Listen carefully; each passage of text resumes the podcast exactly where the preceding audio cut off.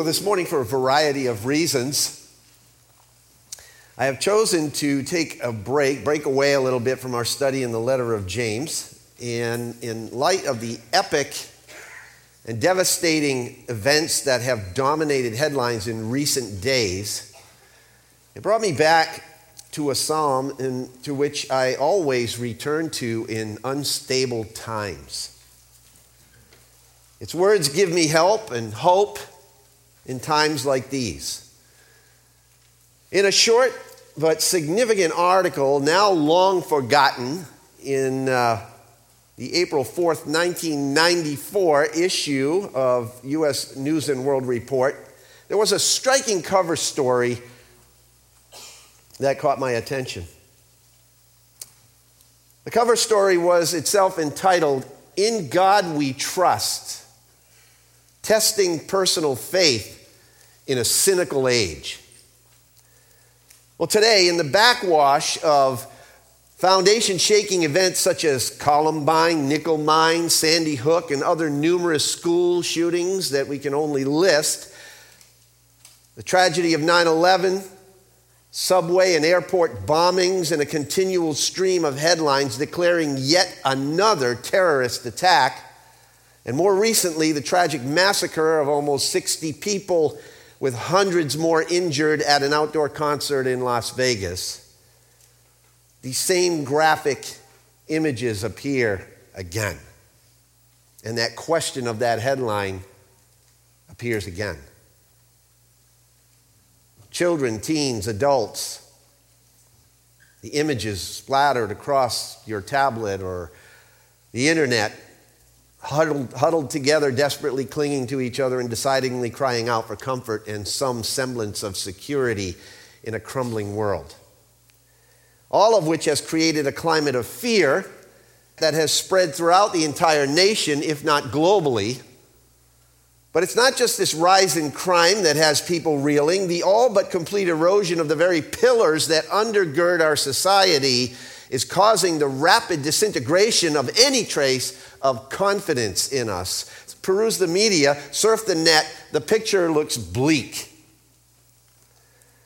We can't trust the government. The numerous controversies surrounding our own political leaders have pretty much seen to that. We can't trust the media.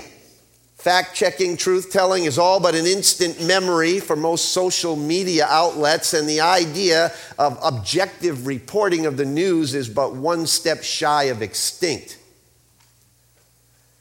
We can't trust the courts. The infamous holes in our criminal justice system are all too real to us, allowing those who can afford the best lawyers to circumvent justice. We can't trust our children's heroes. Secular musicians seduce the next generation of leaders with immoral and unconscionable sentiments. Even Christian artists fail miserably to model moral and spiritual integrity and excuse such virtues as impossible ideals, which no one should be held up to character has become basically a meaningless, loosely defined trait. And we can't trust the organized churches so called godly representatives when year after year new charges of breaches of integrity, sexual misconduct, and financial mismanagement sweep the headlines. And we can't trust the family Abuses mount while at the same time false accusations soar until it's near impossible to discern what is true, and there doesn't seem to be much left to the word family at all. It's been redefined. The old cover story that I quoted earlier was directly on point. Indeed, this is a cynical age in which our personal faith is tested. Every headline, in every headline, every news brief, in every article, it seems that we are faced with the ancient but penetrating question of Psalm 11, verse 3 If the foundations are destroyed, what can the righteous do? Now, although that question was posed centuries ago, we encounter it almost daily, don't we? And it's got us scared. The people of God, the church itself, seems to be at times ill equipped to deal with the reality of the age. We're tempted to run. We're tempted to panic. We're tempted to give up and stop trying to stem the tide. We're tempted to harbor a dim view of the future. What can the righteous do? The psalmist asks. We don't want pat answers, and we despise deluded solutions. But the fact of the matter is, and David himself would be the first one to tell us, that when the foundations are falling, there's only one refuge, there's only one source, resource, there's only one place where we can be assured of stability. And today, then, let's let the Word of God through the pen of David give us some clarity, shall we? In the opening line of the same psalm that asks that cynical question, if the foundations are destroyed, what shall the righteous do? David gives us some straight talk. Locate Psalm 11 in your Bibles with me, would you? Psalm 11 and verse 1. David says, In the Lord I take refuge. In the Lord I take refuge. Now, most of us knew the answer, didn't we? To the question if the foundations are destroyed, what shall the righteous do? In the Lord I take refuge. You knew that answer, didn't you? We could say it in our sleep. But how many of us really, really, really accept it and get our heads around it and our hearts around it? As Christians, we can rattle off the fact faster than someone can finish the question, but how does it affect the way that you and I deal with the world around us on a daily, weekly basis? How does it color your interpretation of last week's newscast about the Las Vegas shooting, among all the other things that are going on in the world? Does it give you peace to know that in the Lord you can take refuge? Now, today I'm not going to give you a long dissertation on how to live in a cynical age. What I really want to say is just a couple of pointed things.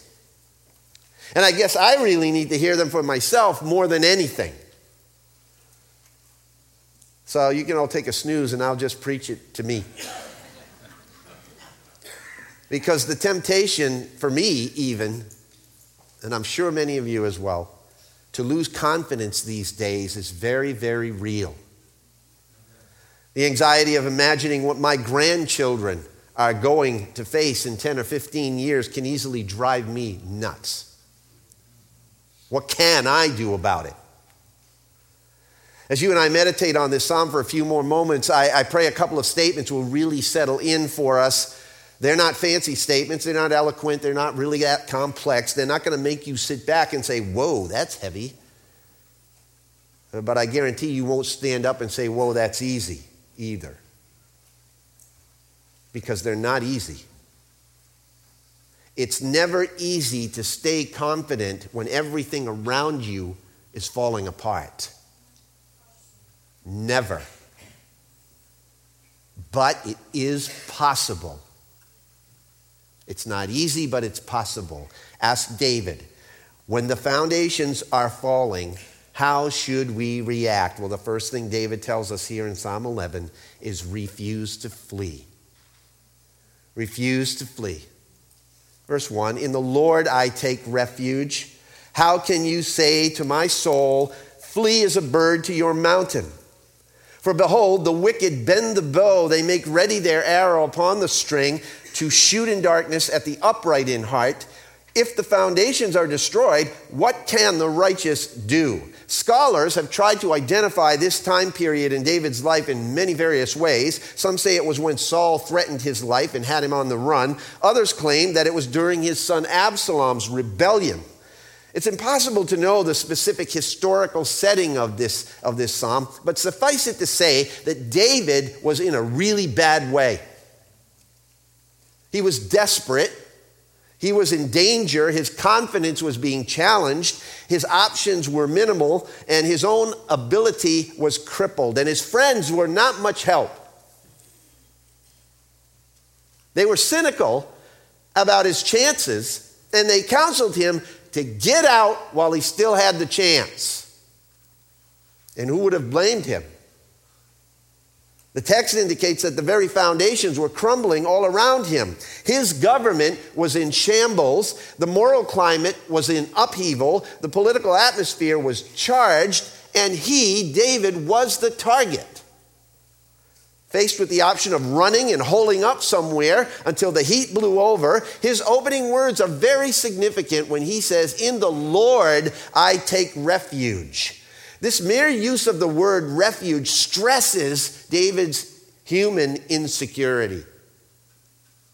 He's got to find some place to hide, a refuge, because he was helpless and he wanted to flee, but not to some human fortress. When the foundations are falling, there's only one place to flee, my friends it's the fortress of faith. David knew that truth well. He repeated it over and over again in his writings. Throughout the Psalms, he describes God in words like a refuge in Psalm 46 1, a shelter in Psalm 61, verses 3 and 4, a strong refuge in Psalm 71, a fortress in Psalm 91,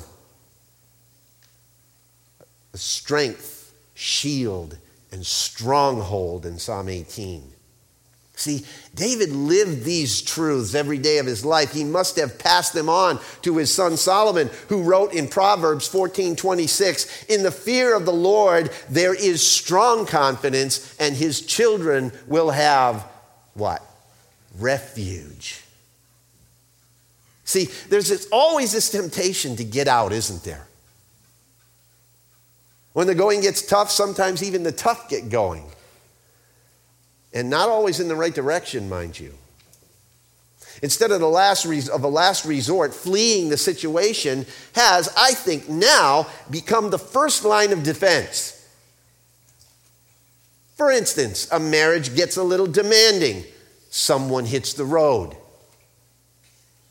Conflict at the office, the door is swinging shut. I'm just going to go find somewhere else to work. The church makes a change that isn't very well accepted. Well, there's another church down the road. I think I'll go there. You see, it's happening not just amongst the irreligious, but it's happening amongst us, the church of Jesus Christ. Conflict resolution has taken on a new face. Rather than sticking it out and making it work, in a very large sense, it has become either stick your head in the sand and ignore it or turn your back and run. Instead of walking by faith, many people flee at the first sign of trouble. Forget trusting in God to work it out. It goes something like this Listen, if I can't handle this, I'm out. I don't want to wait around. Life's too short to be miserable. I want to be happy. Is striking a chord? Amen. Look at verse 2. For behold, the wicked bend the bow. They make ready their arrow upon the string to shoot in darkness at the upright in heart. In the Old Testament, the bow and the arrow was the most powerful and efficient means an army had to attack and destroy. Very accurate, very skillful. Today, it serves as a perfect picture of how the enemies of God attack his people. It says they bend the bow you know, in, in those days when they would string a bow, they'd have to step on it and bend it, making themselves ready. And they make ready their arrow.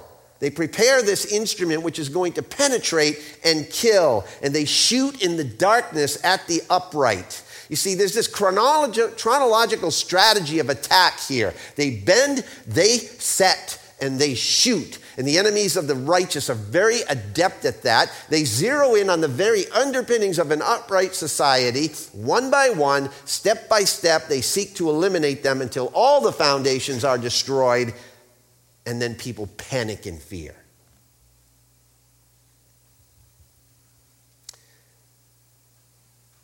I read a story about Charles Spurgeon, the great preacher said it was the biggest day of his life. He had recently come to London to pastor a church that was in decline.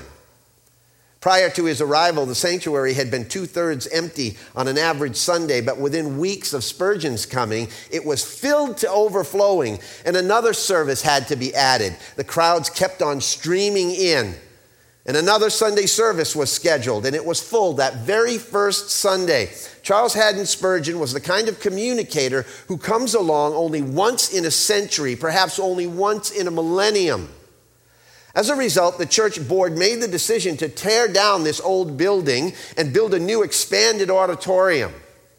In the meantime, it became necessary for them to find another building in which to meet while they were building this new auditorium. So the London Surrey Music Hall was secured and the first Sunday service was scheduled.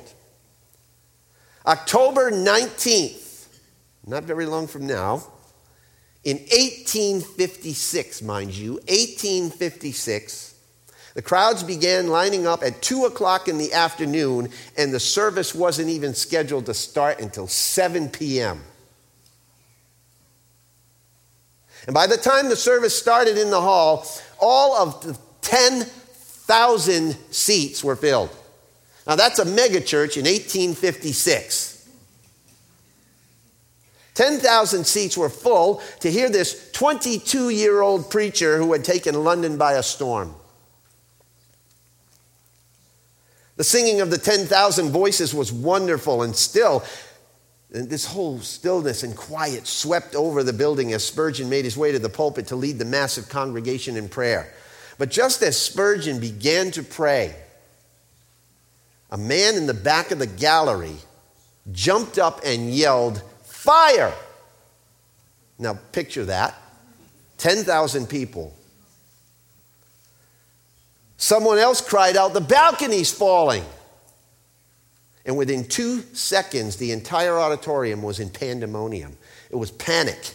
People began rushing for the aisles, running for the stairs. Spurgeon immediately tried to get the attention of the crowd, calling for calm, but panic had swept the hall so swiftly and so quickly that no one was listening to him anymore. And within seconds, the London Surrey Music Hall had gone from a place of worship to absolute chaos.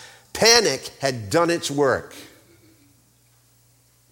Everywhere Spurgeon looked, there was anarchy as people's worst fears dominated their behavior. And the tidal wave rushed to get out of the building. Older people were thrown to the floor. Children were separated from their parents. And when it was all over, seven people were dead. 28 had been critically injured. And it was a wonder that 70 hadn't been killed. The tragedy was compounded when the truth became known. Those seven people didn't die from smoke inhalation. There was no smoke. They didn't die from fire. There was no fire. So, what killed those seven people? Panic killed them. Panic is a powerful force that can sweep into our lives and catapult us into irrational behavior. Panic can immediately lead us into wrong conclusions. Webster says that panic is a sudden, unreasoning terror, often accompanied by mass flight. All that is required for panic to set in is for people to lead with their reacting hearts rather than their reasoning heads. I heard that in the four weeks after that shooting at Columbine so many years ago, high schools in Maine closed something like 23 times due to threats of violence. Anyone who has flown since 9 11 has experienced the probing security checks, the body and bag searches, and the profiling stares of the people working now, I realize that in the wake of such tragedies, we must act responsibly, no question about it. But what have we become? What have we become? I mean, really, just so you guys know, the elders and the pastors and I had somebody come in and do an active shooter training here so we would know how to respond in the event that somebody came in here and started shooting the place up. This is the kind of thing that we have to do now. What have we become? A community, a society, a nation driven by fear. People who flee when no one is pursuing. That, according to Scripture, is what happens to a nation who no longer fears God. Proverbs 28 1 says, The wicked flee when no one is pursuing, but the righteous are bold as a lion. Leviticus chapter 26, in speaking to Israel when the nation was forming, in verses 6 to 8, we read these words I shall also grant peace in the land so that you may lie down with no one making you tremble. I shall also eliminate harmful beasts from the land with no and no sword will pass through your land. But you will chase your enemies and they will fall before you by the sword. Five of you will chase a hundred and a hundred of you will chase ten thousand and your enemies will fall before you by the sword. Verse 14 says, But if you do not obey me, listen what's going to happen and do not carry out all these commandments that I've given you. If instead you reject my statutes and your soul abhors my uh, ordinances so as to not carry out my commandments and so break my covenant, I in turn will do this to you, says God. I will appoint over you a sudden terror, a consumption and a fever that will waste away the eyes and cause your soul to pine away. Also, you will sow your seed uselessly, for your enemies will eat it up. I will set my face against you so that you will be struck down before your enemies, and those who hate you will rule over you, and you will flee when no one is pursuing. A few weeks ago, I was in Walmart and I was shopping, grocery shopping, and I had been there way too long, let's put it that way. I just put the last item, I, I kid you not.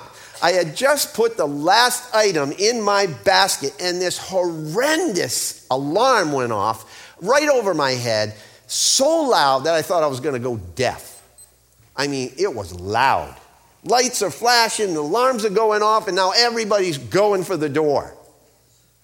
I'm like, you got to be kidding me. I just got done. We couldn't take the baskets out.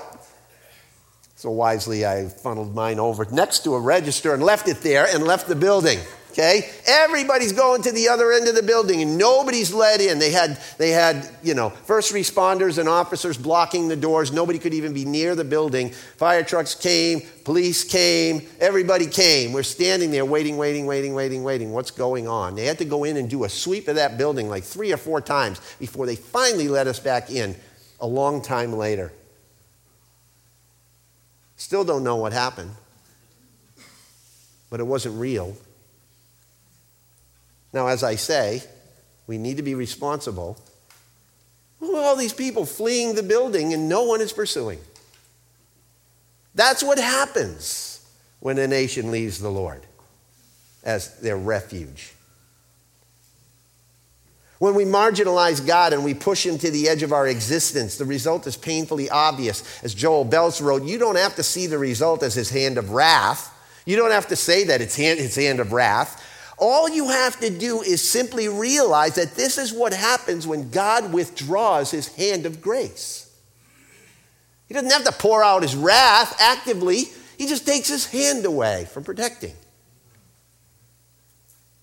The enemies have encircled my friends. They continue to bend and set and shoot. They take advantage of the darkness and the shadows. They attack from behind the protection of things like political voices, media assaults, and psychological deceptions. And they won't stop until every inch of the foundation of this country, our lives, and Christianity itself is destroyed. And do you know who's behind that ultimately? Ephesians chapter 6 and verse 12 says, Our fight is not against flesh and blood, but against rulers and authorities and the power of this world's darkness, against the spiritual powers of evil in the heavenly world. You believe in evil? You should because it's very real. Satan is very real, he is very active, and he is very much alive. The words of Psalm 10, just the psalm before Psalm 11, describe what I think is an uncanny likeness to Satan's tactics. Look at Psalm, Psalm 10, verses 8 to 10.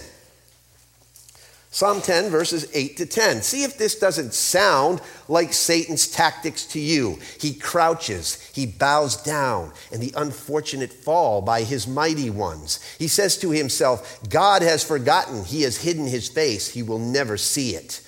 Arise, O Lord, O God, lift up your hand and do not forget. This is the prayer of David now. Do not forget the afflicted. You see, so, what can the righteous do if the foundations are destroyed? Well, what they should not do is panic. The antidote to panic, writes Steve Farrar, is faith. Not blind faith, not faith based on hearsay, but true faith. Faith based on the authority of Scripture and the integrity of God's name and His character. Amen? We have a choice. We don't have to panic. Instead, we can choose to anchor our minds and our emotions in the reality of God and who He is. You got to remember that when David was stuck between uh, a rock and a hard place, he had only one place to turn. He refused to panic and he refused to flee. His refuge was in God. I mean, he did run away at some point in time. But there were lots of other reasons why. He wasn't running in fear for his life because his trust was in God. And he knew that God would preserve him. Proverbs 18:10 says, "The name of the Lord is a strong tower, the righteous runs into it and is safe." But that's so simplistic, you're thinking. Well, not true. Simple, maybe, but not simplistic. When truth is no longer respected, when justice is no longer practiced, when fraud and violence have taken the place of honesty and honor, when error prevails, and when character and integrity and virtue no longer afford us any security whatsoever, there will be those that will argue that our only course is to withdraw from society and leave the world to its own devices. I'm hearing those things today. But the fact is that if we seek refuge in anything other than the rock of our salvation, we will be fugitives forever. We will never stop running. We'll never stop fearing. We'll never start living. God has you and me in this time and in this place for a reason. What is our mission? What is our mission? Please tell me what our mission is. Absolutely. Go into all the world and preach the gospel, right? Make disciples, baptize them, teach them. Go into all the world. As you go into the world, Jesus said, you're, you're supposed to be, he didn't say retreat. He didn't say flee to the mountains. As you're going into the world, make disciples. It assumes that we're going to be going into the world. When the foundations fall, refuse to flee. Don't panic. David says, Remember, the Lord is in his holy temple. Look at Psalm 11, verse 4. The Lord is in his holy temple, and the Lord's throne is in heaven. According to Hebrews chapter 4, verses 15 and 16, that temple is always accessible to you and I as believers in Christ. Is that right? This is what it says. It's always accessible to his children. Hebrews 4 15 and 16. For we don't have a high priest who is unable to sympathize with our weaknesses, but we have one who has been tempted in every way, just as we are, yet as without sin. Let us then approach the throne of grace with confidence so that we may receive mercy and find grace to help us in our time of need. We don't retreat, we go to the source, and the source is the Lord is in his holy temple. The Lord's throne is in heaven, and we have open and free access as his children. Amen? So refuse to flee. And the second thing David says here in Psalm 11 is rest in the faith. Rest in the faith. Look at verse 4, uh, verse 4 and 5. The Lord is in his holy temple. The Lord's throne is in heaven. His eyes behold, his eyelids test the sons of men. The Lord tests the righteous and the wicked, and the one who loves violence, his soul hates. Upon the wicked he will rain snares, fire and brimstone, and burning wind will be the portion of their cup. In other words, says one author, when crisis comes upon us, we have two choices. We can choose panic or we can choose faith. Dr. Martyn Lloyd-Jones was one of the greatest preachers of this century. He pastored at Westminster Chapel for many, many years, and he was also one of the greatest minds of this century. As a young medical doctor, he had skills and intellect so great that he was in line to be the next physician to the Queen. But at the age of 27 years old, he left medicine to go into the pastorate. And it wasn't long before he was in demand all over the world to preach and to conduct conferences. You want to hear what Lloyd Jones, Martyn Lloyd-Jones's definition of faith was?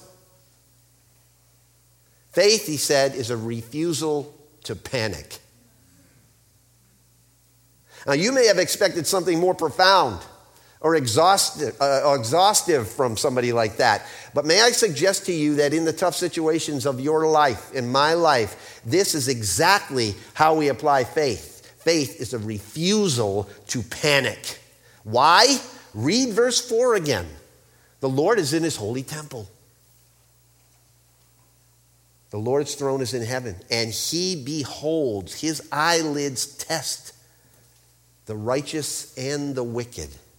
He sees it all. Victor Hugo once said, Have courage for the great sorrows of life and patience for the small ones. And when you have finished your daily task, go to sleep in peace because God is awake. He's awake, He's not sleeping. His eyes are wide open. He sees, he hears, he knows, he scrutinizes everyone and everything. To David's counselors, it may have looked like Saul or Absalom may be reigning ruthlessly on the earth, but David knew the Lord was in his holy temple. At times, it may look like the world is out of control to you and me, that it's busting apart at the seams. Oh my goodness, what is happening here? But remember the facts Psalm 10, verse 16 says, The Lord is king forever and ever. David's words are very appropriate for us, very relevant to us. He understood how to rest securely in the faith when everything around him was falling apart. We need that wisdom that David had. Why? Because the same kinds of conditions prevail for us today. So, what can we do? Well, do what David did confide in his sovereignty. That's number one. The Lord's in his temple, he knows what's going on.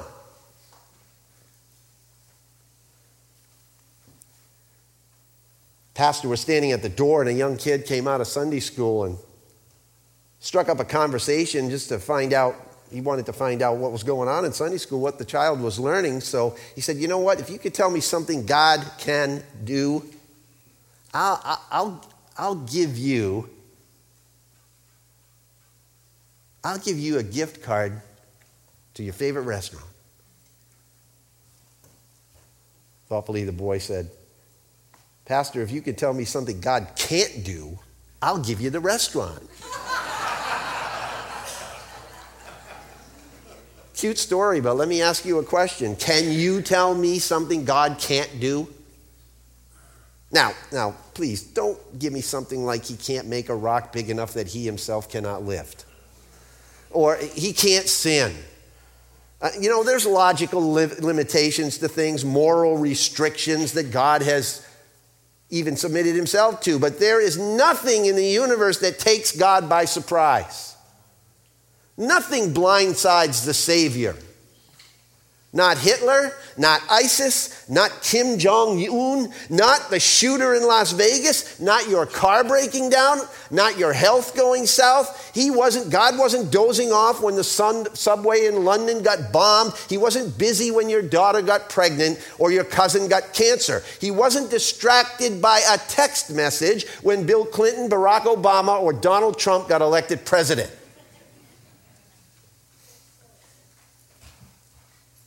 As Eugene Peterson renders verse 4 in the message, but God hasn't moved to the mountains. His holy address hasn't changed. He's in charge, as always, his eyes taking everything in, his eyelids unblinking, examining Adam's unruly brood inside and out. He's not missing a thing. And he's not. He sees it all, he knows it all, and he understands it all. And we don't have all the answers as to why. He allows these crazy things to go on, these tragic things, these evil things. Why? We don't have that answer. And you know, and I'm getting so sick and tired of everybody giving an answer. Even pastors, they feel like everybody's got to weigh in on Instagram, Twitter, and Facebook about why the Las Vegas shooting happened. I will I refuse to weigh in. Because I'll be the first one to tell you, I have no idea what God was thinking by allowing that. But I know one thing He's God, He's sovereign, and He loves me, and He loved all of those people that were there. Nothing escaped His notice. Jesus Christ was sent to die for every single person, even the shooter. That's not to say that they're all going to accept him, because they obviously don't. But the point is, is that he has. But I don't know. We will know one day, but all I know is what David says here the Lord is in his holy temple, and he sees it all. It's the only thing that I can rest in. Otherwise, it's all random, it's all chance. And be very depressed. We can be confident that he is sovereign. So confide in his sovereignty. Further, we should consider his scrutiny. In verses 4 and 5, the second part, his eyes behold, his eyelids test the sons of man, the righteous and the wicked. And the one who loves violence, his soul hates. Listen, Proverbs 15:3 say, The eyes of the Lord are in every place, watching all the evil and the good. So, in one sense, that fact that he sees everything kind of consoles us, doesn't it? Because he knows the dangers we face and he knows the needs that you and I have. But in another sense, it kind of convicts us, doesn't it? Because he also means it also means that you and I can't hide one thing from him. He scrutinizes both the righteous and the wicked. His eyes behold, his eyelids test. That's an interesting statement, isn't it? His eyelids test. Read the fine print in your bulletin. You'll be squinting your eyes, won't you? And that's what that's really the picture that David's giving here. He's narrowing his focus, his eyelids test. He's got a gaze at all of us that's penetrating, it's fixed. He sees into the very foundation of our nature and who we are. I read something about an elderly grandfather who was very wealthy, and because he was going deaf, he decided to get some hearing aids. Two weeks later, he stopped at the store where he bought the hearing aids, told the manager he could now pick up conversations quite easily, even in the next room. And your relatives must be very happy to know that you can hear so much better. Well, I haven't even told them yet.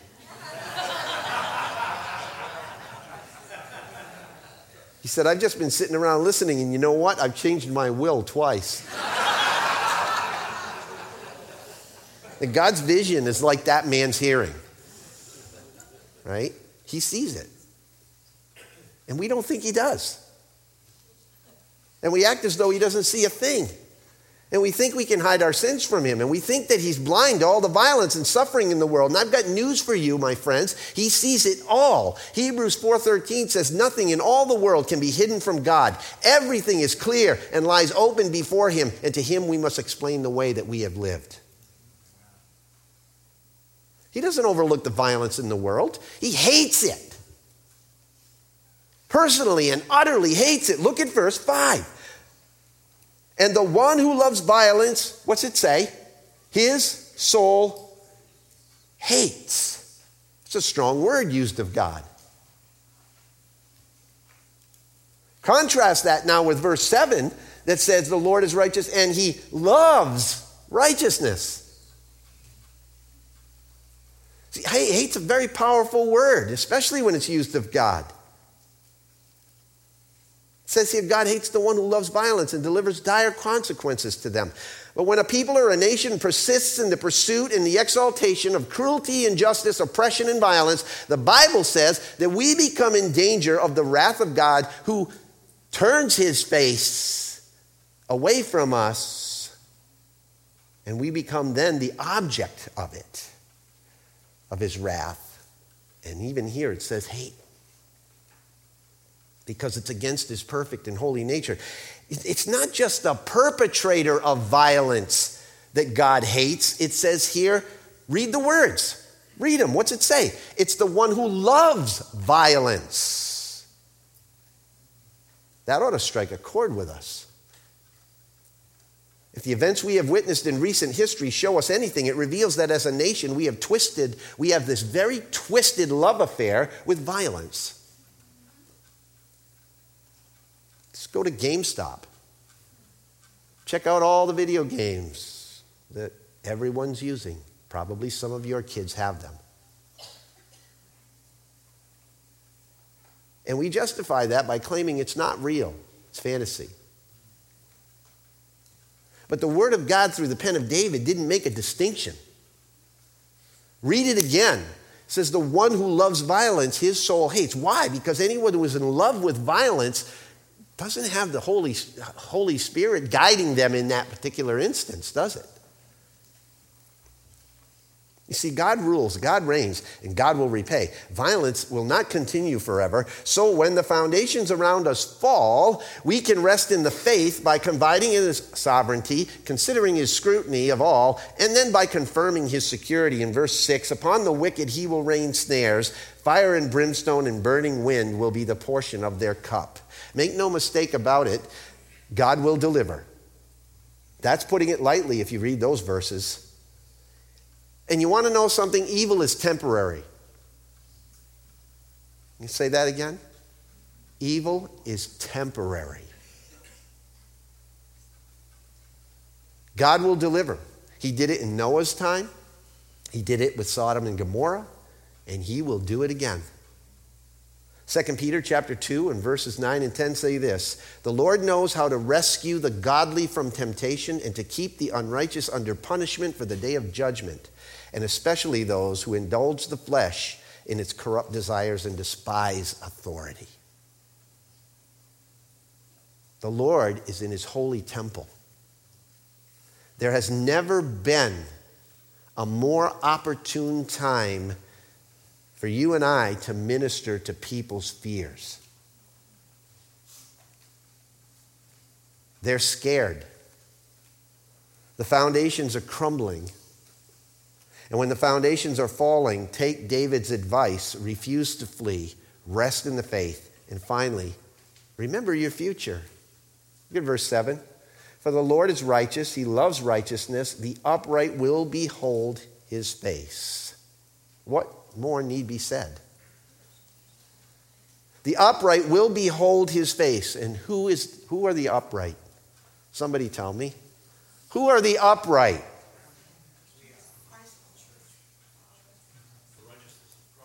The righteousness, clothed with the righteousness of Christ. Right?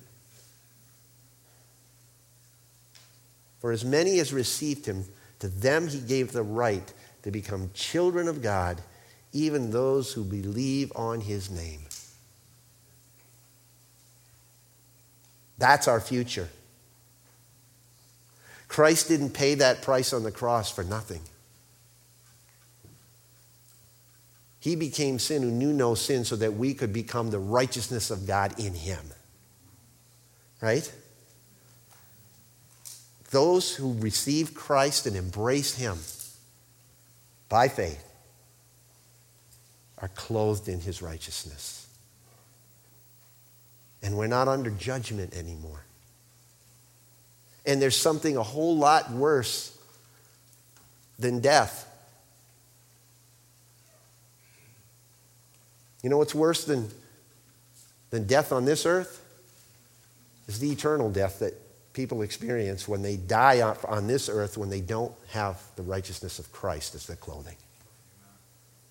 And you don't get to make the choice after. We make the choice now. Jesus said, Come to me.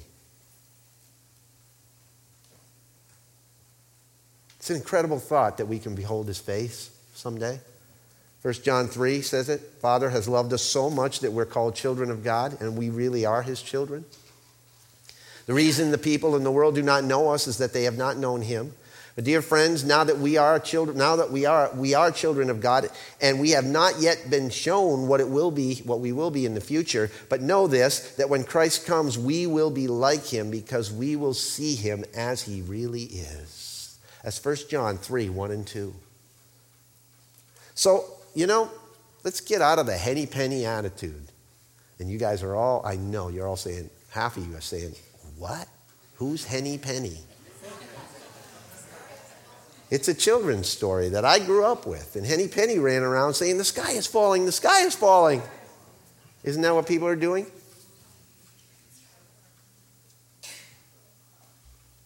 The antidote to panic, writes Steve Farrar, is faith, not blind faith. Not faith based on hearsay, but truth faith.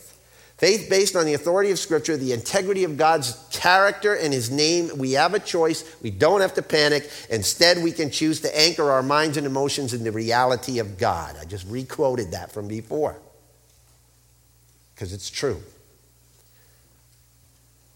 This is what Jesus said Come to me, all you who are weary and heavy laden and I will give you rest. He also said, And I will give these things I have spoken to you, that in me you might have peace. In the world you have tribulation, but take courage, Jesus said, I have overcome the world.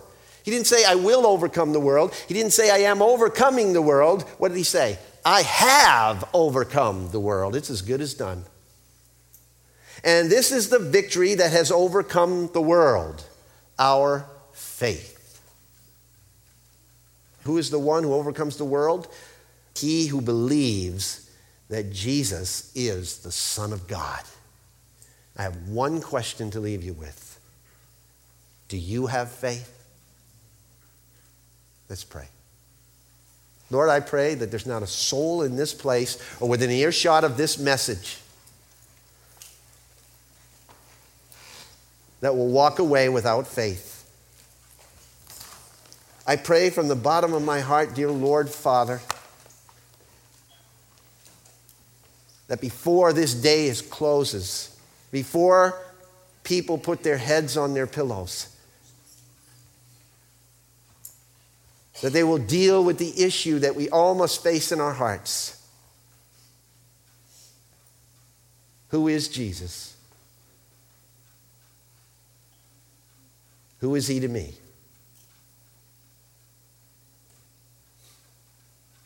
May no one leave this building without wrestling with that issue. And I pray, Lord God, that they would come to know that Jesus is the one who loved them.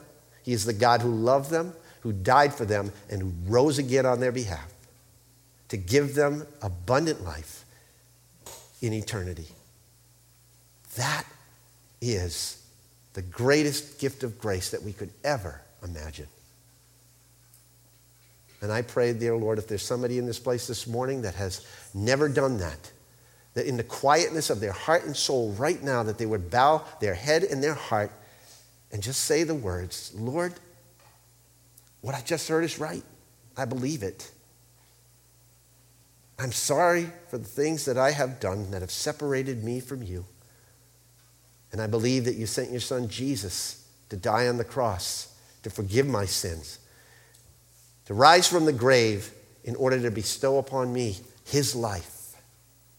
So I receive it, Lord, and I ask you to become my Savior and my leader and my Lord. Guide me for the rest of my life into safe harbor. For Jesus' sake, I pray. Amen.